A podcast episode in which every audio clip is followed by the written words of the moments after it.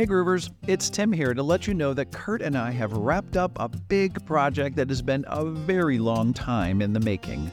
It was back in late 2020 that Kurt and I were having a conversation about how the naming of behavioral economics came about. Geeky, right? Well, Kurt and I thought it would be cool to do a series on the history of behavioral economics because it had never been told as a podcast before. So, we pitched the idea to a friend of ours, Andy Luttrell. Andy is a psychology professor at Ball State University and the host of the Opinion Science podcast. We thought it was sort of the perfect overlap for our collective interests.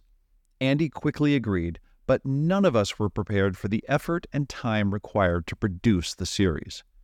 Slowly, over these past few years, we interviewed a bunch of leaders in the field of behavioral economics. We pulled the story together.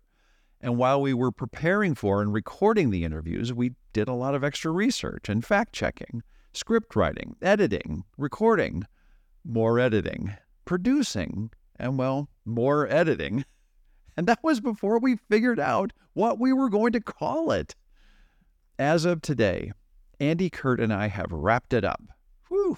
All five episodes will be released on February 26th, 2024. Finally.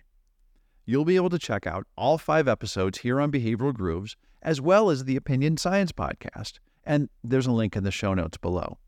And by the way, it's the same five episodes on each feed. So, to get you ready to experience what's coming on February 26th, here's the trailer. We hope you like it.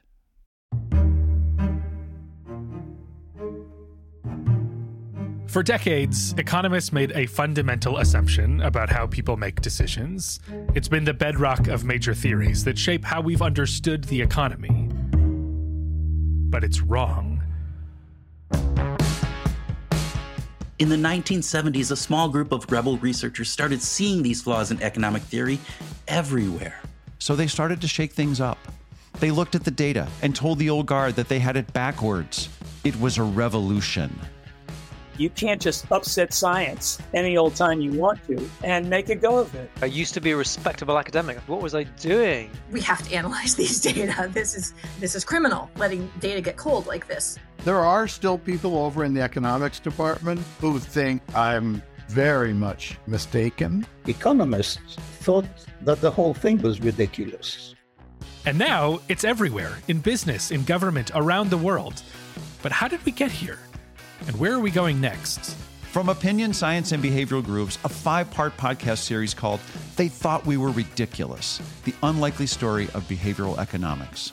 We talked to more than a dozen people at the heart of this story, including Daniel Kahneman, Richard Thaler, Colin Camerer, Linda Babcock, and other scientists and practitioners. You can listen to all five episodes on February 26th. Go to ridiculous podcast.com for more.